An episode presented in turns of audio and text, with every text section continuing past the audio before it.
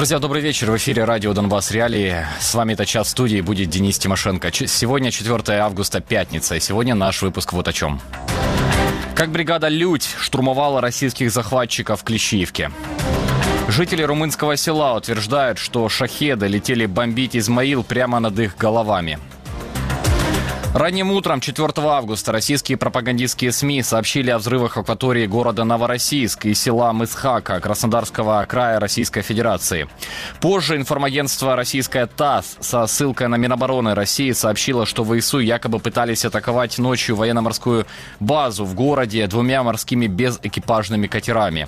Военные российские заявили, что атака якобы была отражена огнем штатного вооружения российских кораблей. Тем не менее, в порту ввели временный запрет на движения судов.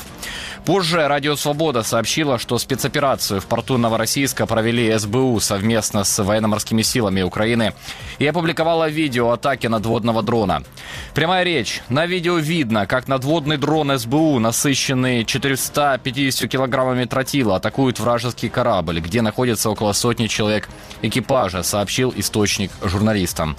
В результате атаки якобы был поврежден тяжелый десантный корабль «Оленегорский горняк», который, как заявили в спецслужбе, больше не сможет выполнять боевые задачи. В интернете появилось и видео, на котором россияне буксируют корабль к берегу. Заметно, что у этого корабля сильный крен к воде. Напомню, ранее украинские военные сообщали, что Россия передислоцировала большую часть кораблей из порта в украинском Севастополе в Новороссийск, опасаясь атак дронами со стороны Украины. Спикер Объединенного командования «Юг» Наталья Гуменюк допустила, что взрывы Новороссийске могут быть провокацией самой России, чтобы еще больше обострить ситуацию в Черном море после выхода Москвы из так называемой зерновой сделки.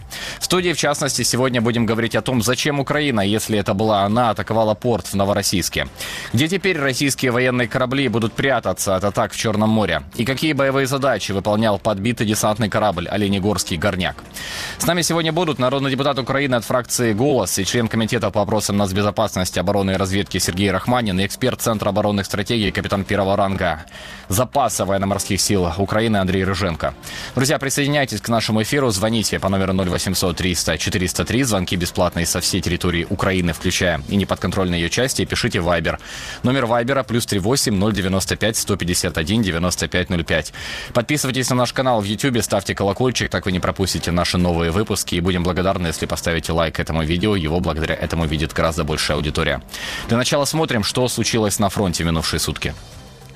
Бахмут.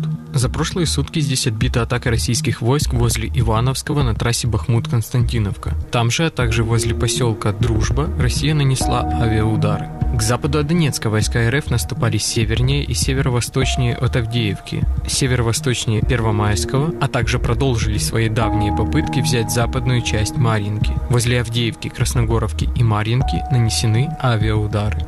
Лиман Кременная, Купянск. Генштаб не сообщает о штурмах, только об авиаударах возле Петропавловки и Кисливки. По данным Дипстейт, россияне атакуют Новоселовское. Угледар. Россияне снова пробовали вернуть себе утраченные позиции возле Старомайорского и Урожайного. Били из авиации возле Макаровки и Ревнополя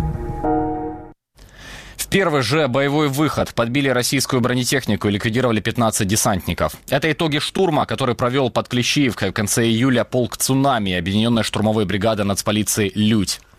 Мы уже кратко рассказывали об этом бое. Это его последствия. Это его последствия скрывали российские десантники. Они тогда написали в телеграм-канале ВДВ, что приняли неравный бой и вышли из него якобы без потерь. Нам удалось пообщаться с участниками штурма, бойцами бригады «Людь». У них в том бою тоже были потери от ранений, несовместимых с жизнью. Например, скончался боец с позывным «Сержант». Репортаж моего коллеги Сергея Горбатенко. Моих пацанов первый боевой выход. Но они не растерялись, а приняли бой. Подбили их БМП, 83 ДШБ Российской Федерации. Разбили 15 человек, они расстреляли там на месте. Привіт з штурмової бригади Людь. Коли вийшли на початкову точку, в рації було чітко чути, що увага, коробочка. Це вже приближалося ворожий БТР з групою десанту. Нам, як пізніше повідомили, там було 15 чоловік. Славно звісна група привід, якщо я не помиляюся. Була така пару секунд е, ступор це і тоді зразу було готуємо РПГ. Я, як гранатометчик взводу, прийняв рішення про термінове заряджання боєприпаса. Десант встиг висадитись, після чого я зробив пряме прицілення, постріл в техніку. Вона зазнала механічних пошкоджень, ще від'їхала назад на деяку дистанцію. Стала. В цьому бою, на жаль, один із наших побратимів, позивний у нього сержант. Спочатку міна біля нього влучила, а потім з РПГ. Був завал колони. Ми його викопали звідти, та було прийнято рішення на евакуацію. Це все відбувалося в умовах бою, активного бою під е, щільною стріляниною, під артобстрілами і так далі. По дорозі ми зустріли бойових медиків з 80-ї бригади. Хлопці дуже допомогли привести пораненого у стабільний стан. Е, Вони навіть викликали свій евак у лікарні. Вночі він загинув, тому що були поранення несумісні із життям.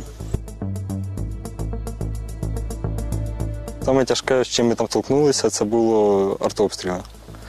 Там їхня артилерія дійсно працює 24 на 7 ці, цілими сутками. І це, напевно, саме, саме тяжке.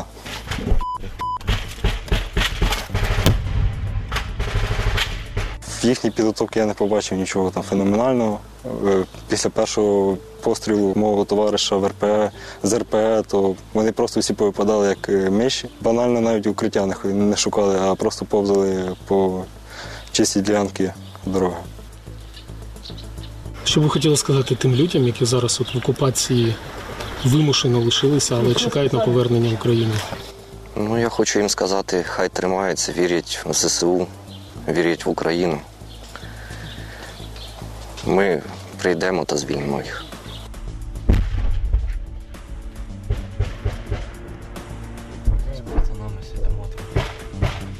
Коли відбувається сам штурм, супротивник ніколи не спить, і він завжди стоїть на поготові, обстрілює нас з мінометів, обстрілює з артилерії, і тому ти працюєш і поміж цього ще ворожий вогонь з стрілкової зброї. Але вам вдається звільняти окуповані Так, тому що якщо не ми, то хто тоді піде туди і буде цим займатися?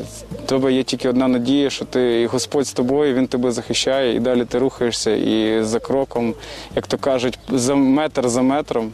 І ми потиху з Божою поміччю очищаємо нашу землю.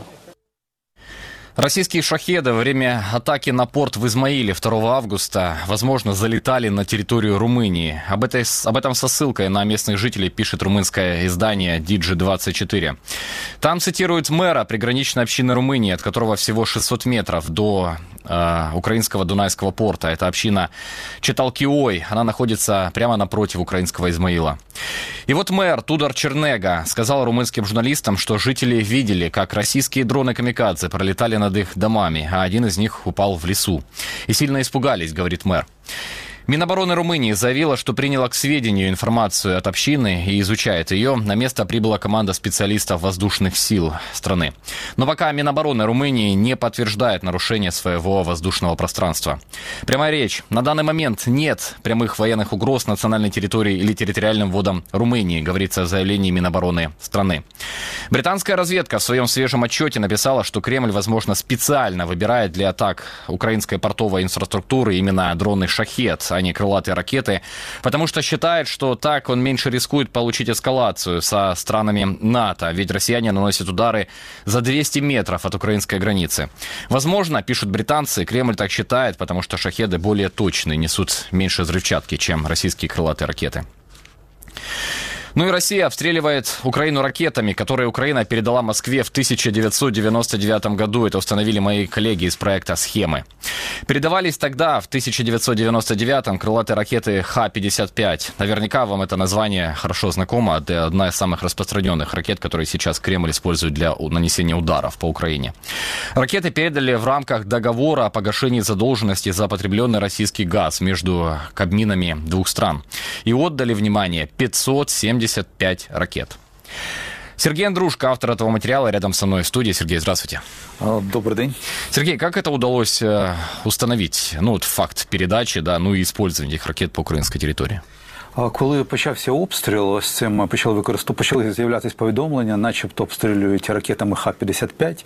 З'явилася ідея перевірити цю інформацію. Зокрема, а, я, я запропонував відвідати архіви київські, щоб е, дізнатися, з неї розшукати щось, щоб свідчило про це чи спростовувало б це.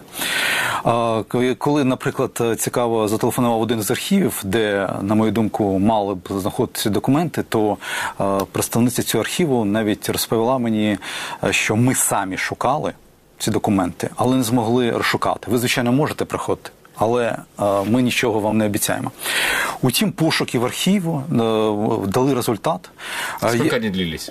ну, я не знаю, ну це тижні. Тобто потрібно приходити, спочатку замовляти одні документи, тобі приносять через наступного дня чи через тиждень там ці документи, маєш їх вивчити, там нічого не мати, далі продовжуєш шукати. Ну, це така.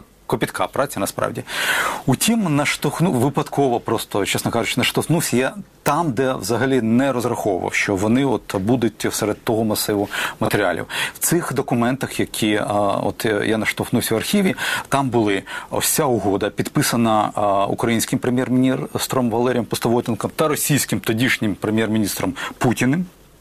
Також там були усі погодження, які надані були тодішніми міністрами, зокрема і міністром оборони. Е, Кузьмук на той час був, який, до речі, зараз є е, радником е, в теробороні керівництва. Борис Тарасюк, міністр, який зараз там. Ну, коротше кажучи, також там були пояснювальні записки, і був найголовніше список із серійними номерами усіх 575 ракет, які Україна у 99-му році передала в Російську Федерацію.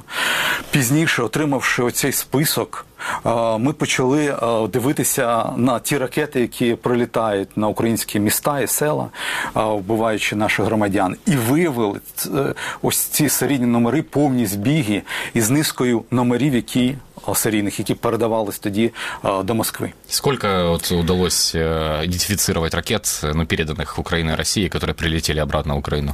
Ну, нам вдалося близько десяти. А, Причому о, один випадок був приліт, приліт е, цієї Х-55, переданий раніше з Києва до Москви, е, в центр міста Києва в дв- у 22-му році, е, через що загинула е, жінка. Також е, в багатоквартирний будинок на Київщині прилетіла інша ракета, де потерпіла була дівчинка-підліток.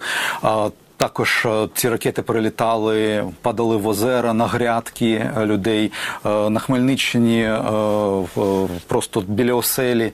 Ну, от така ситуація. Близько 10. Ось Ми, я не знаю, ми не, не, не можемо уявити, скільки насправді їх використали, тому що щоб ми, у нас, журналістів, немає таких інструментів, як у правоохоронних органів, чи щоб ми могли там запитати всю інформацію про те, що надайте нам всі випадки пов'язані там з цим типом ракет. Ми це самі зробимо. Ну, сам факт, он уже, да, такой сенсационный в принципе. Сергей, вот вы назвали, ну, с российской стороны Путин был, понятно, да? Он, наверное, там свою игру играл, а с украинской тоже несколько фамилий вы назвали. Вы пытались с ними связаться, получить комментарии вот по поводу тех договоренностей, насколько это, ну, на то время, может быть, это считалось нормальным, да? Никто, наверное, тогда и не думал, что Россия может вот так напасть на Украину полномасштабно. А, Так, звичайно, З- тодішній е, міністр закордонних справ Борис Тарасюк, нині представник е, в Раді Європи е, від України. Е, Він е, просто сказав, що мене, на жаль, зараз я поспіхом не можу це пояснювати. Мені потрібен час. Утім, далі він не виходив на зв'язок і не відповідав на листи. Наприклад, міністр оборони е, Кузьмук е, він е, дав коментар свій і пояснив це тим, що ці ракети Х-55 і стратегічні бомбардувальники треба мати на увазі, що крім ракет Х-55 були віддані е, 11 стратегічних бомбардувальників Ту-160 і Ту-95 МС, також сотні одиниць обладнань до них і е, десятки е, двигунів. Все це дуже вартісно. Власне, він пояснив лише щодо бомбардувальників, і в принципі ми запитали щодо ракет, і він сказав, усе це було знято з військового обліку. В Україні уже станом на той час. Це його була позиція. Друга думка була, що ми е, не могли передбачити на той час, що це могло трапитись. А вот эти бомбардировщики тяжелые, которые тоже были переданы, они сейчас в строю российской армии? Удалось узнать ну, что-то? е, це питання. е, Ну я, я їх е, коли дивився, вони були до повномасштабного вторгнення, деякі з них були. Е, Утім, це питання не досліджував глибоко ще. А, Андрей, ну я так понял, что... Сергей. Ой, Сергей, я прошу прощения, да. Эм, Сергей, я так понял, что эти документы были припрятаны, да, даже в архивах, чтобы вот мы понимали, что они находились не совсем там, где они должны находиться, в Ну, принципе. ну, виходить, це єдиний документ, який був в доступі, тому що е, інші документи теж були, утім вони були закриті. О, Тобто доступ до них я не міг отримати як е, е, пересічний громадянин. Це єдині документи, які не були приховані, і це треба розуміти, що пройшло вже 23 роки з того часу. Утім, е, рішення, політичне рішення, яке було ухвалене на той час, і вони відгукуються сьогодні достатньо жорстоко. От, от е, ми, ми бачимо ці результати. І треба усвідомлювати, що е, не було ніяких е, міжнародних зобов'язань передавати це до Москви. Був якісь, е, можливо, питання щодо ліквідації цих стратегічних бомбардувальників ракет в майбутньому. Утім, вимоги, наприклад, чи документів, чи ухвалених законів не було. Більше того, критики цієї угоди зазначають, що ця, а, ця угода з Путіним, тодішня в 99-му році, вона не пройшла ратифікацію Верховної Ради. Що мало б бути зроблено, оскільки це все майно було державним, і держава в особі Верховної Ради мала б ухвалювати це рішення. Утім, такої ратифікації не було. Ще одна деталь, що яку ми помітили, коли почали вивчати е, ці ракети Х-55, що саме на цьому типі ракет були затерті номерні знаки. І не- навіть експерти, які вивчали е, ці ракети, не могли пояснити, чому от саме на Х-55 затерті серійні номерні знаки. У тепер е, може сказати, що е, Російська Федерація їх робить можливо тому, щоб приховати, е, що це ракети використовувалися, тобто е, проти України, оскільки е, ця угода, зокрема, базувалася на дружбі між Україною і Російською Федерацією 97-го року, і вона була ця угода порушена. Ще після окупації Криму. Ну, ж, да, чтобы затереть, возможно, свой цинизм, да, с которым э, вот используют украинское оружие по украинским городам. Ну и вот такое вот неожиданное эхо вот газовых войн конца 90-х э, сейчас вот мы слышим. Сергей, спасибо вам большое. Сергей Андрушко, автор расследования схемы, был э, гостем нашей студии. Ссылку на полное расследование моих коллег мы оставим к, в комментарии к этому эфиру. Обязательно посмотрите. Мы идем дальше. В одном из сел очень трудного кременского направления все еще остаются около двух сотен человек. Они не хотят уезжать, несмотря на опасность. Совсем рядом с этим селом сейчас идут бои. Мои коллеги с настоящего времени покажут, как сейчас обстоят дела на Лиманско-Кременском фронте и что говорят военные о помощи, которые им могут оказать те, кто сейчас в тылу. в цьому прифронтовому селі люди е, вже майже всі ходять, е, так як ніби немає обстрілів, навіть тоді, коли йдуть активні регулярні обстріли, тому що люди вже втомилися від цієї війни і вже майже не ховаються. Примерно человек 200 где-то осталось по селу у нас. Я думаю, стены лечат. Я понимаю, страшно, да, бывает, сидим в погребах, не выходим. Ну, а куда ехать? Корову за тысячу отдать. Два года держала, чтобы вырастить корову с теленка. А теперь за, за тысячу ее отдай. Вот приезжают, дают тысячу за корову. У меня их три коровы. Также и в соседке вот 8 коров больших, плюс штук 6 телят маленьких. А ей приехали 10 тысяч дают за все. Мэра мама убила, Сашка Солоникова убила. Хлопец корову держал, Вовка, как его, таракан. Это самое на, на растяжке разбила. Потом выезжать люди собрались, а двое на горе на Красной убила. Ну, человек 12 по селу уже убила. Тетю Тамары ру- ноги оторвала, убила тоже. Была у сына в погребе, пошла домой посмотреть, что там. И снаряд прилетел.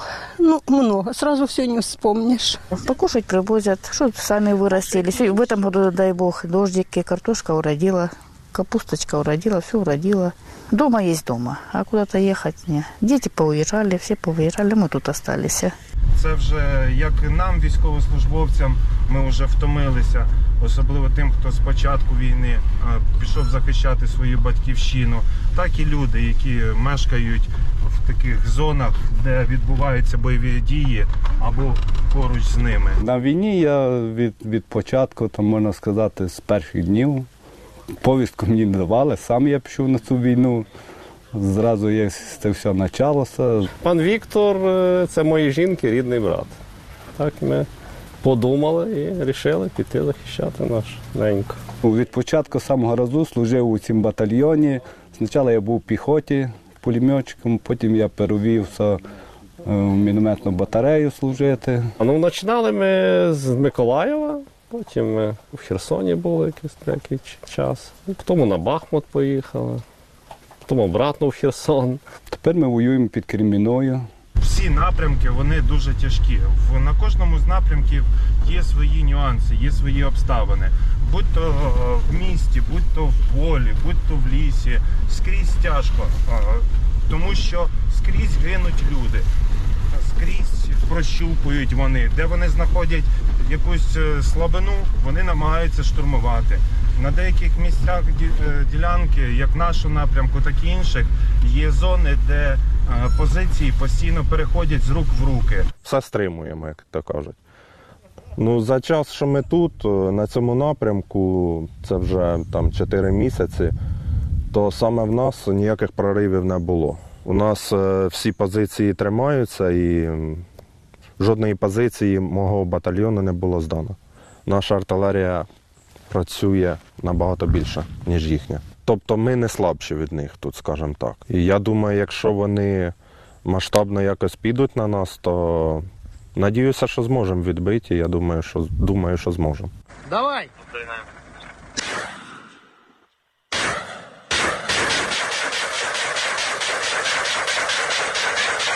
Більше року ми в постійних е, боях, постійно на фронті. І коли до цього звик, то в принципі не боїмося, скажімо так. Втома, звичайно, є в усіх людей, але то ну, у нас же немає іншої дороги, як то кажуть. Чимала меншість відноситься е, до війни, так ніби. А що там війна? Ну так ніби вона відбувається десь е, в Ірані, чи там е, в Єгипті, чи е, в Афганістані. Ну не в них вдома. Коли було АТО, я також я на війні не був. І в принципі я ж також сидів вдома, також там ходив по клубам і всі ці, всі ці справи в мене також були. Зайти в будь-який бар, то там можна набрати зразу цілу рот солдат. Всі чоловіки мають бути на фронті. Я... Це моя думка. Але з іншої сторони, я і розумію тих, хто сюди не прийшов. Ну, бо це, це страшно, це все. Всі це розуміють. Якоїсь там обіди в мене на них немає. Головне, щоб і в них там все було добре. Що ви маєте на увазі? Ну, я маю на увазі, щоб, е, щоб це все, дай Бог, це все закінчиться нашою перемогою і це їх не затроне. Бо ви ж знаєте, що ми ж також не безкінечні, люди постійно гинуть в великій кількості. І рано чи пізно, якщо це буде далі продовжуватися, або ми закінчимось і вони прийдуть туди, або, ну, не дай Бог, їм прийдеться жити е, з окупантами цими. Ждем, чтобы был мир. Мы думаем, отгонят их поскорее куда-то. И будем нормально жить, как и раньше. Для того, щоб якомога скоріше закінчилася ця війна, потрібно все ж таки якомога скоріше вливати свіжу кров. Е, Для того потрібно, щоб е, наші, е, так би мовити, тили, ті хлопці, ті чоловіки, які все ж таки можуть тримати зброю, навіть якщо вони не мотивовані, вони приходили до лав Збройних сил України і ті хлопці, які вже понад більше року, півтора року воюють, мали можливість все ж таки піти на якусь елементарну ротацію, щоб відпочити, побачити рідних. Тому що за ці півтора року багато хто з хлопців бачив рідних лише там 10, е, 10 днів. І цього мало. А все через те, що не вистачає кадрів. А якщо там кажуть, що кадри не мотивовані, так вони тут змотивуються, тому що вони захочуть жити. І так як вони будуть бажати зберегти своє життя, вони тут швидко знайдуть мотивацію. Цілий лише забори. С нами народный депутат от фракции «Голос» и член комитета по вопросам безопасности обороны и разведки Сергей Рахманин. Сергей, добрый вечер. Добрый вечер.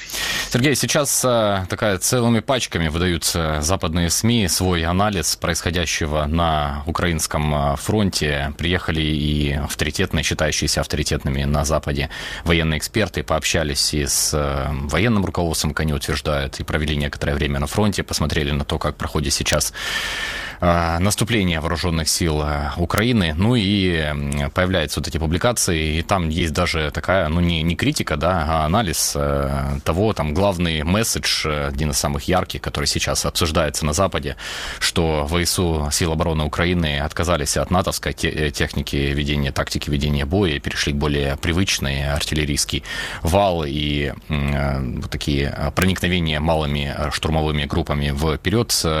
Как вы оцениваете вот такую тональность общую в западных СМИ? Там вы видите там определенное разочарование, какое-то предостережение силам обороны Украины. Эта дискуссия вообще почему там сейчас ведется?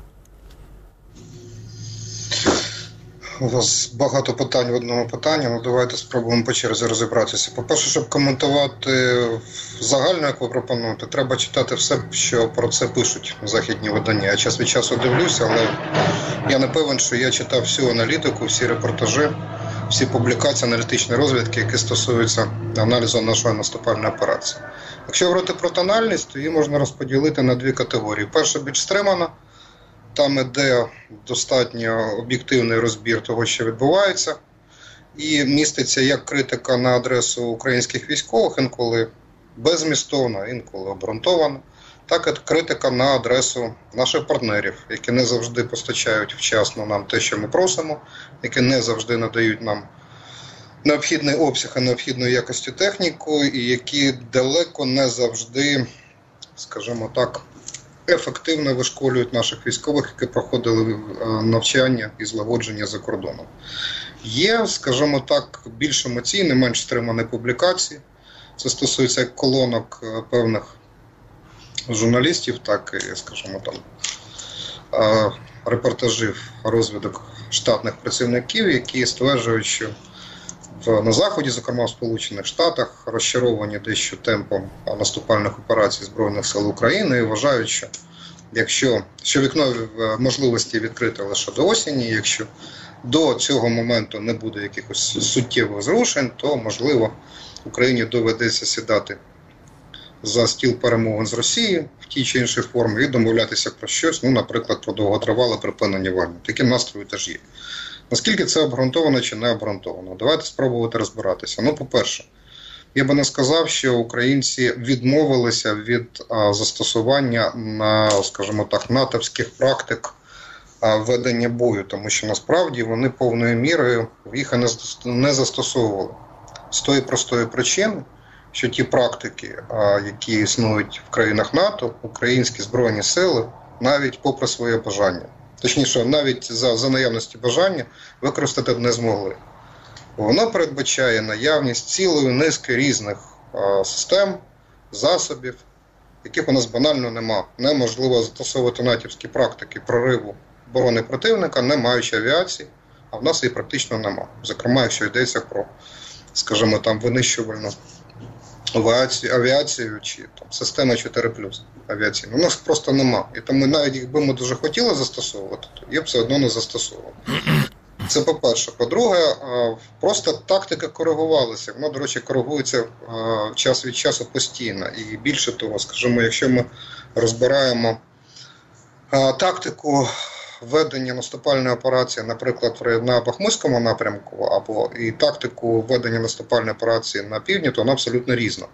Тому що засоби різні, мета різна, кількість і якість підрозділів теж різна. Тому тут дуже дуже складно узагальнювати. Якщо ми говоримо про південь, як, скажімо так, головний театр воєнних дій на сьогодні, то так справді була спроба прорвати оборону противника за допомогою бронетанкової техніки великими масивами особового складу. Вона себе, наскільки я розумію, не виправдала. Перейшли до тактики застосування малих груп, до розхитування оборони, до поступового, якщо хочете, відкусування певних позицій. Але наскільки я розумію, ця тактика також вона коригується, бо коли з'являється можливість пробити хоча б невеличкий коридор і а, просунутись далі то залучаються резерви, в тому числі і з бронетехнікою, для того, щоб просунутися далі. Але в Сергей, принципі, давайте я зачитаю Вашингтон Пост, да, со ссылкой на источники. Сегодня буквально появилось сообщение, что силы обороны задействовали резервный 10-й армейский корпус для продвижения в районе населенного пункта Работина в Запорожской области. Сообщают источники, что ожесточенные бои продолжаются вокруг этого села. Территорию, которую ранее удерживали российские войска, которая находится менее чем двух с половиной километров от главной оборонительной линии Кремля. Об этом пишется в материале. То, о чем вы сейчас говорите, да, то есть пытаются приде- задействовать и бронетехнику, смешанные, да? Це я читав, але знаєте, ну це таке узагальнення застосовувати е, резерви з 10-го корпусу. Умовно кажучи, якщо ви візьмете з однієї бригади взвод, це теж буде резервами 10-го корпусу. Так що це дуже загальні речі. Тепер чому воно насправді е, і не вийшло би застосовувати натівську техніку, всі на натівську е, натівські практики, натівську доктрину, крім всього іншого. Логіка, методологія країн НАТО останнім часом була заточена на проведення невеликих місій. Вона не передбачала прориву глибоко ешелонованої лінії противника. Вона не передбачала проходження мінних полів, які дорівнюють площі е, деяких європейських країн. Там просто немає такого досвіду. І при всій повазі до наших західних партнерів, велика кількість людей, які проходили навчання і вишкіл за кордоном, їх банально просто навчили штурмувати, наприклад, проводити штурмові дії, тому що відповідні штурмові дії на заході просто не застосовували. Там не було кому вчити подібним діям, і не було від- відповідної методології, не, немає відповідних, скажімо так, практик, немає відповідних напрацювань для того, щоб її завдячуючи навчити. І тому зрозуміло, що подекуди наші командири повернулися до власної практики, до того, що вони вміють, тобто до того, що вони, чому вони навчилися з власного досвіду. Тому наскільки. А тепер останнє. Що стосується їхніх настроїв? Настрої це зві- звісно важливо, але ці настрої будуть змінюватися залежно від того, як будуть відбуватися справи безпосередньо на полі бою. Буде краще і настрій там поліпшиться. Буде складно, то зрозуміло, кількість тих, хто буде говорити, що допомогу українцям треба щонайменше зменшувати, зрозуміло, вони будуть. Але є надійливі речі. Я нагадаю, що нещодавно, і це, до речі, по-моєму, якраз Вош Пост писав. Було проведення соціологічне дослідження центром Рейгана, і там була дуже промовиста, як на мене, цифра. 50% виборців, республіканців, підкреслюю, наполягали на тому, щоб продовжувалася допомога військова Україні, і 71%, якщо не помиляюся, виборців республіканців.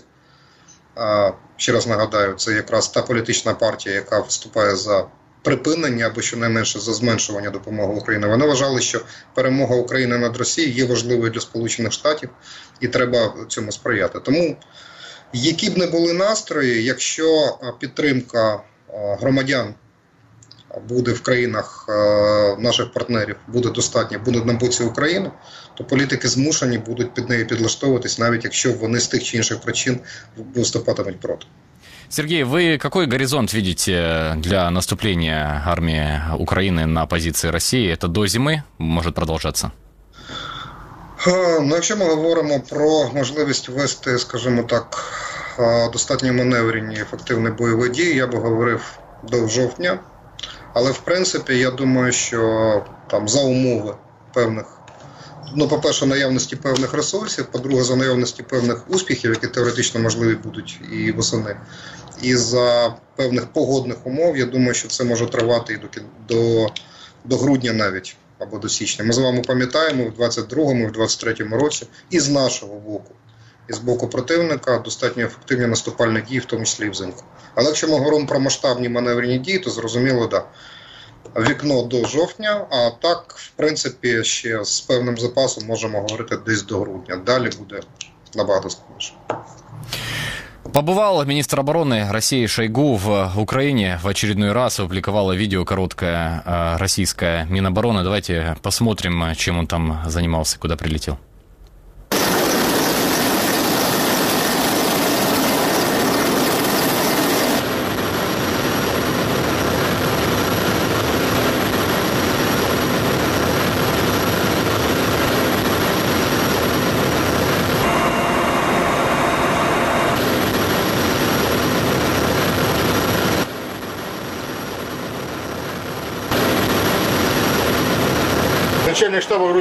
генерал-лейтенант Петров. Здравия желаю. Товарищи офицеры. Товарищи офицеры.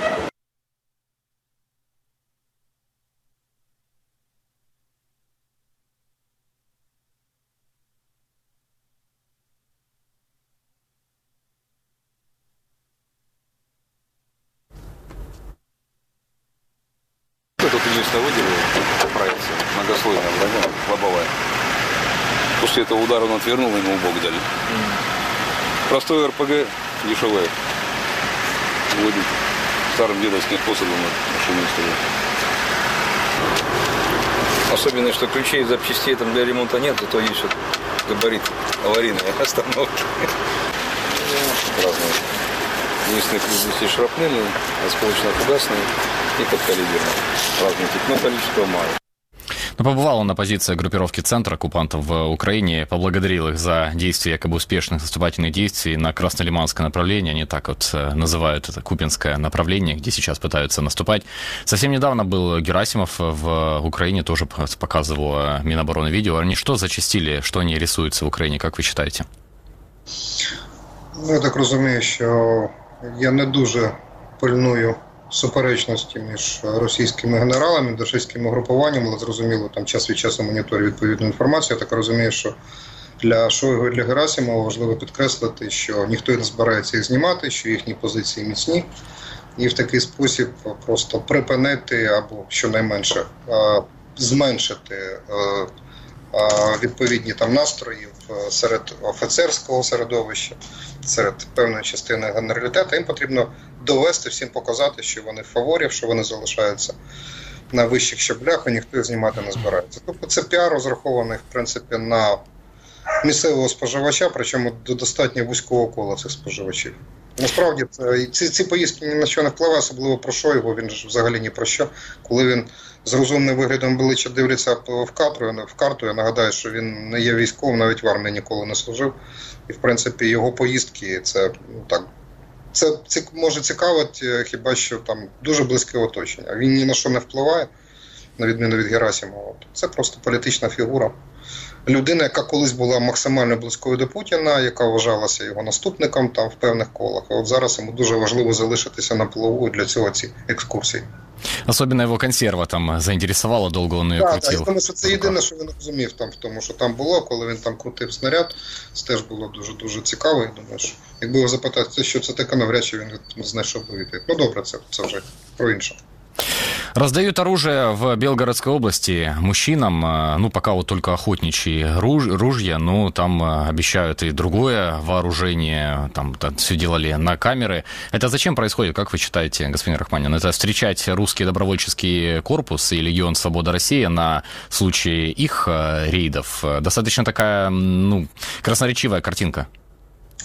Дивіться, там видають не тільки мисливську зброю, там видають карабіни на базі автомата Калашникова. Угу. А, Це, в принципі, а, ну, фактично це той самий АК. Там є такі нюанси, там не можна стріляти, наприклад, з, складеним прикладом, не можна вести там, ну, не можна стріляти чергами, тільки одиночний вогонь передбачений. Для чого це необхідно? Ну, по-перше, це вгамувати в принципі, незадоволення місцевих. Ці от там останні інциденти, які відбувалися на російській території після появи там таких угрупувань, як Легіон Свобода Росія і Руський добровольчий корпус, він продемонстрував, що ні прикордонники, ні військові, ні поліція, ні Росгвардія розрекламована. Вони абсолютно не їх абсолютно не цікавила безпека місцевих жителів, вони або тікали, або десь ховалися. От, І тому там було величезне незадоволення і були, в принципі, вимоги до влади для того, щоб озброїти або сили тероборони, ну, перед цим їх сформувавши, або принаймні створити якесь там народне ополчення, але вони мусять мати хоча б якийсь натяк на вогнепальну зброю. Для того, щоб ці настрої вгамувати, в принципі, було зроблено такий до певної міри піар-хід, озброїти хоча б там цими карабінами, там, типу Сайга або щось інше. А Суттєвого впливу на це не буде. Це більше для того, щоб загасити ці настрої. От про те, що держава не забуває, держава готова буде їх озброювати, держава готова буде навчати. Бо там, крім власне роздавання зброї, там ще паралельно вони розповсюджують інформацію про те, що будуть створені центри навчання, що будуть фахові інструктори, які будуть вивчати тактичній медицині, правилам поводження зі зброєю, там там різним тактичним дрібницям, які необхідні для того, щоб боронити рідний край, як вони пишуть. Так що це більше піар-акція, ніж щось серйозне. Зрозуміло, що ці а, захисники ну реально там якась будь-яка лінійна рота, вона їх знесе там приблизно хвилин за 20, що відверто. Це більше піар-історія. Интересно ваше мнение касательно залета вертолетов белорусских на территорию Польши. Там э, стягивает Польша войска и вертолеты боевые туда подогнала поближе к Белоруссии. Звучат заявления, что будут сбивать э, следующие воздушные суда, если они будут пересекать э, вот эту вот границу. Как вы думаете, случайность это не случайность? Готов ли Путин руками Лукашенко и Пригожина дальше провоцировать НАТО и, возможно, даже открывать новый фронт? Такая же интересная история, да, какая-то частная военная компания может там устроить какую-то провокацию в том же Сувалкском коридоре. НАТО, насколько я понимаю, еще не знает, как реагировать. Зрозуміло, що це не випадкова історія, це по-перше. По-друге, це робилося винятково для того, щоб презентувати ґрунт. Подивитися, як на це будуть реагувати. Ну, в першу чергу, зрозуміло, саме Польща, але їхні реакції вони, в принципі, передбачали, вона була не така цікава, їм було цікаво, як зреагує на це НАТО і Сполучені Штати. Тобто, якими будуть їх коментарі, чи будуть вони сприймати, наприклад. Ну там був, наприклад, якщо говорити про реакцію, справді вона була достатньо строката, були різні заяви, але одна була дуже показова. Була заява про те, що напад на Польщу буде сприйматися як напад на НАТО. І будь і навіть якщо це буде зроблено проксі військами на кшталт Вагнера, це все одно буде сприйматися як напад з боку Росії. От, власне, для того, щоб подивитися, як саме НАТО, Сполучені Штати будуть реагувати, я думаю, що росіяни просто проаналізують те, що вони почують і побачать, і після того будуть думати, провокувати далі чи ні. Я думаю, що їм необхідно а, а, буде ну, все одно провокації будуть. Якими вони будуть час покаже, але те, що їх не не поменшує, це 100%, можливо, вони навіть будуть винаходити якісь там інші засоби впливу на а, Польщу. Для чого їм це потрібно? Вони, а, я думаю, що вони хочуть. Вони, вони, в принципі, дуже детально аналізують, наскільки НАТО і Сполучені Штати лякає можливість прямого зіткнення з Росією. І тому вони в такий спосіб натякають, що це зіткнення можливо, і вони в такий спосіб хочуть переконати, що треба, скажімо так, зменшити свої зусилля і по підтримці України і по, скажімо так, знизити трохи риторику НАТО і американську. Я думаю, що вони в такий спосіб демонструють, що вони готові йти на якісь крайні заходи для того, щоб в принципі змусити США переглянути свою позицію.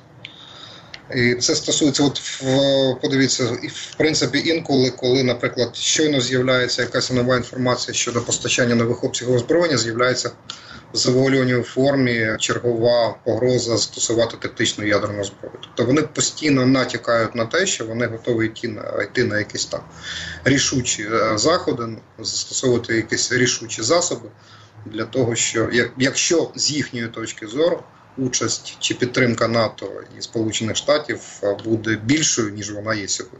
Тобто, в принципі, це для зондажу ґрунту. Я не думаю, що вони наважаться, ну скажімо, на пряме вторгнення, навіть умовно кажучи, на е, те, що відбувалося, наприклад, на Білгородщині силами е, е, російського добровольського корпусу.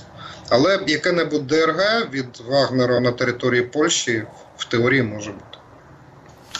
Ну и спрошу у вас, мы еще ждем военно-морского эксперта Андрея Рыженко, спрошу вас о сегодняшней топ-теме дня, это атака на военный порт в Новороссийске. Интересно, что ну вот разослала СБУ э, украинским изданиям э, сообщение о том, что это были э, они, показали видео атаки надводного дрона, насыщенного 450 килограммами тротила, который атакует вражеский корабль, где находится около сотни человек экипажа, был поврежден тяжелый десантный корабль Оленегорский э, Горняк. Ну вот, э, а спикер Объединенного командования Юг Наталья Гуменюк сообщила о том, что вполне возможно это провокация самой Российской Федерации, чтобы еще больше обострить ситуацию в Черном море после выхода Москвы из зерновой сделки. Э, Сергей, как считаете, а зачем, какой смысл атаковать, ну, достаточно далеко вот этот новороссийский порт? Я так понимаю, там вот эти корабли, их вывели из Севастопольского порта, чтобы не допустить вот атак со стороны украинских дронов, и там их достали, эти дроны. Какой смысл, есть ли какой-то, вы видите, военный смысл в атаке на Новороссийский порт? Він безумовно є. Є ще щонайменше два пояснення. А по-перше, Чим далі а, будуть діставати українські надводні дрони чи повітряні дрони російські військові судна, тим менше буде активність взагалі російського флоту. Чим далі він буде від наших берегів, тим ефективніше для України. Е, Виконує він бойове завдання, не виконує він бойове завдання, знаходиться він там ближче чи далі від е, лінії зіткнення, від е, портів, від місць ураження території України. І треба доставати їх якомога далі, тому що, як показує практика, після кожного успішного застосування повітряних або надводних дронів по е, суднах е, е, російських військово-морських сил, вони відводять свої судна якомога далі. Це по-перше. По-друге, скажімо так, такий військово-політичний аспект, якщо хочете. Після того, як Росія заявила про те, що після виходу з зернової угоди, що вона буде вражати будь-які судна, які виходять з українських портів чи заходять в українські порти, бо будуть вражати їх ворожими, треба було продемонструвати а, росіянам, які застосовують для патрулювання Чорного моря, в тому числі і такі судна, як уражені, тобто великі десантні кораблі, що Україна, незважаючи на те, що в неї проблеми з флотом, це об'єктивно, що вона має засоби вражати російські кораблі, в тому числі і військові, на великій відстані, для того, щоб убезпечити до певної міри частину, хоча б частину акваторії Чорного моря від ураження російськими суднами. Тобто тут щонайменше два пояснення є. Щодо того, що е, я не, не бачив коментаря Служби безпеки України, якщо вони беруть на себе це, це їхня справа, але наскільки я пам'ятаю, у нас Служба безпеки в морі не працює. Це наскільки я пам'ятаю, прерогатива ОГУРа, але можливо щось змінилося. Связались, да, с, э, ну, вот сообщили источники э, м, Радио Свобода в, в СБУ, что это СБУ, но, к- естественно, официального, как вы правильно заметили, э, подтверждения со стороны Службы безопасности Украины не было. Сергей, спасибо большое. Відповідні фахівці є в силах спеціальних операцій, це, зокрема 73-й центр. Є відповідна техніка і фахівці в головному управлінні розвідки. По в СБУ я не чув про таких фахівців і про е, відповідні засоби, але можливо, що змінилося. Дякую. Спасибо большое, Сергей, что были с нами. Народный депутат Украины от фракции «Голос» и член комитета по вопросам нацбезопасности и оборонной разведки Сергей Рахманин был вместе с нами. Э, Идем дальше. 50-летний одессит Игорь защищает Украину в войсках государственной пограничной службы. Он рассказал моим коллегам с настоящего времени, как попал на Донбасс и что он думает о войне. Військовий пенсіонер мобілізований. Е, самий старший, 50, майже 50 років. То я і папа, і мама. Я і завхоз, я і повар, я і водій. Игорь хоть и не командир, но здесь, на кухне, он главный. Сьогодні у нас буде на обід тушона картошка з м'ясом, красний борщ, ну, салат. Всю жизнь до пенсии Игорь проработал в Одесской госавтоинспекции, или, как раньше говорили, гаишником. Но после полномасштабного вторжения России его призвали в погранвойска.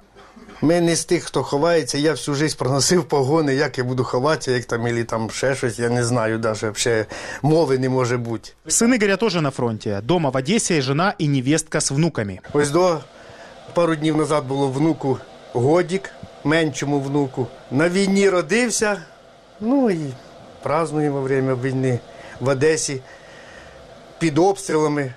Невістка спустилася е, в бомбосховище, і внука на е, автокреслі спустили в бомбосховище. Отакі в нас діти рождаються і одразу в бомбоубіжище, бомбосховище. Біда.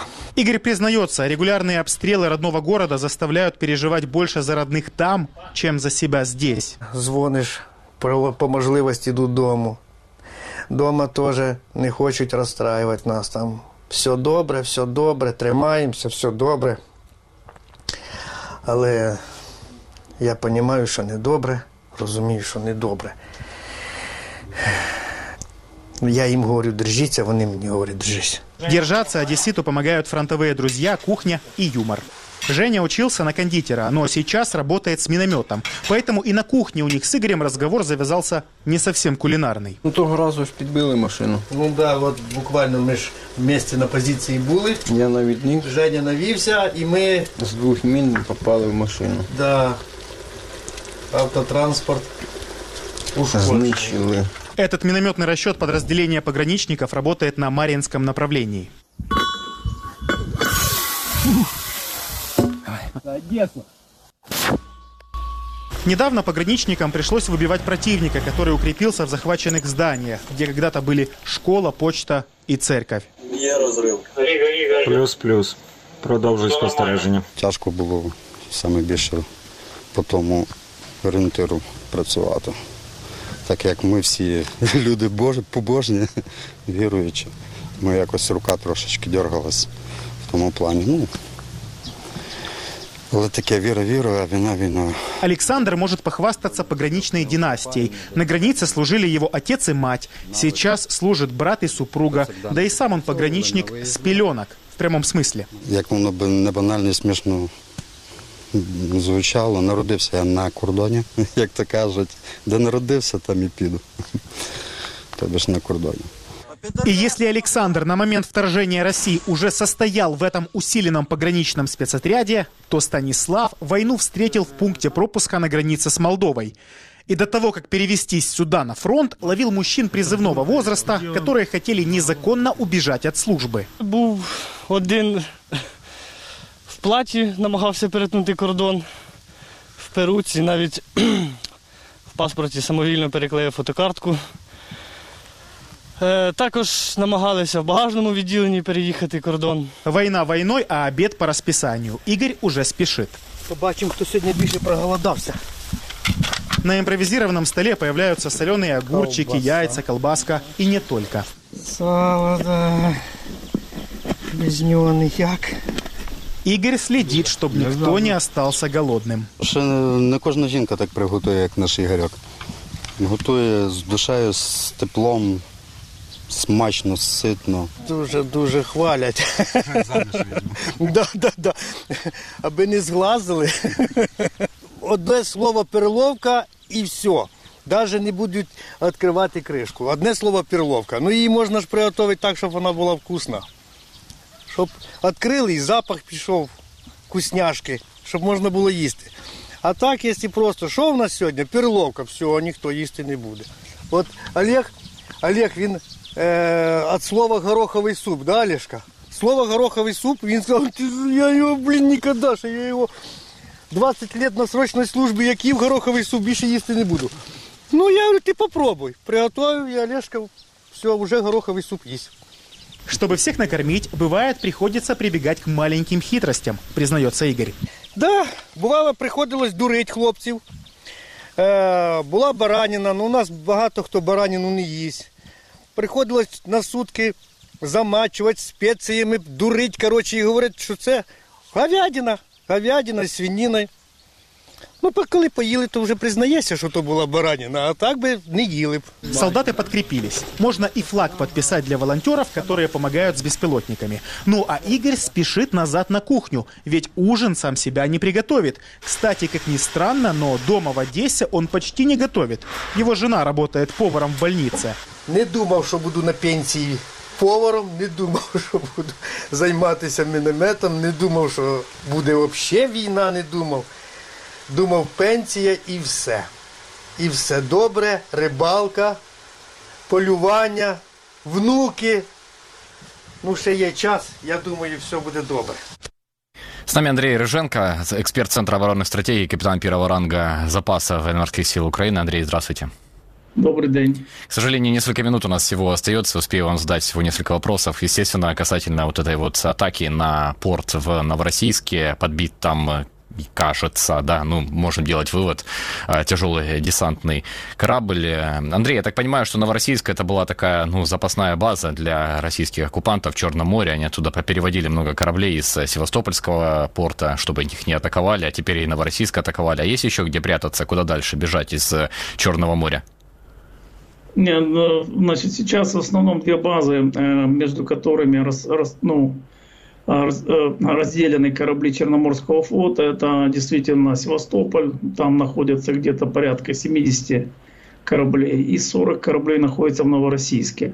Но дело в том, что Новороссийскую базу они фактически ну, не охраняли так, как Севастопольскую, потому что Севастопольская база там сейчас, э, ну, вход в Севастопольскую бахту, бу- бу- бухту, он э, таким не был даже во время холодной войны, там четыре ряда вот этих э, боновых заграждений, понтонов там и так далее, заградительных.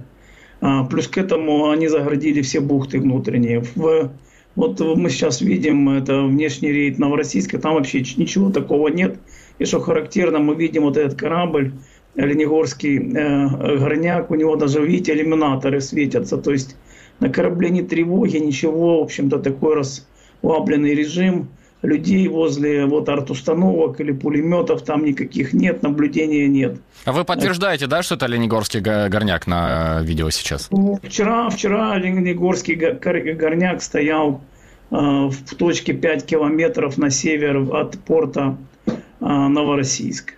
Вот. Вчера такая информация была. Больше там как бы... Uh-huh.